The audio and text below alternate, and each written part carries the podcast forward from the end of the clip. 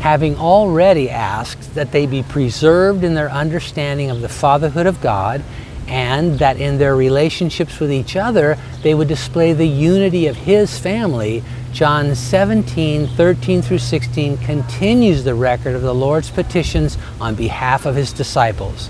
He prayed, I come to you that they may have my joy fulfilled in themselves. And with those beautiful words, he invited his Father to bless them with the gift of joy. But he wasn't referring to the shallow and superficial variety the world offers he specifically requested that they experience His joy, the kind that fulfills or satisfies completely, a joy so totally unaffected by and independent of circumstances, he could continue his requests with this startling statement I do not pray that you should take them out of the world.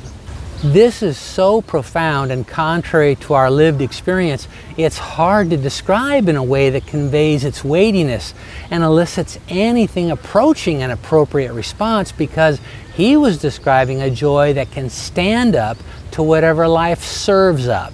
In other words, living within its blessing doesn't require exiting the world's realities. They can be faced without flinching, when secure in the joy described in 1 Peter 1:8 as inexpressible and full of glory. The disciples didn't deserve such a gift, and we certainly don't either. Yet within hours of being nailed to a cross, Jesus amplified his loving grace by expressing this desire for us and asking his Father to fulfill it. But hold on a minute. There's even more here to fuel our gratitude as if the requests he'd made up to this point weren't already awe producing, there was more to come, including this. Jesus prayed, Keep them from the evil one. 1 Peter 5 8 describes this evil one, the devil, like a roaring lion seeking whom he may devour and anyone who chooses to become a follower of Christ will be pursued by an enemy probing for vulnerabilities and weaknesses in a relentless attempt to undermine God's good plans for their life. But there's no need to fear. Our Redeemer has already covered us with His prayer that the Father would enable us to be undevourable. And it's His joy that makes that possible. The two requests from Jesus in this section of His prayer go hand in hand. It's when our hearts are filled with joy that we have the power to withstand the devil's attempts to devour. That's why we're told in Nehemiah 8:10 that the joy of the Lord is your strength.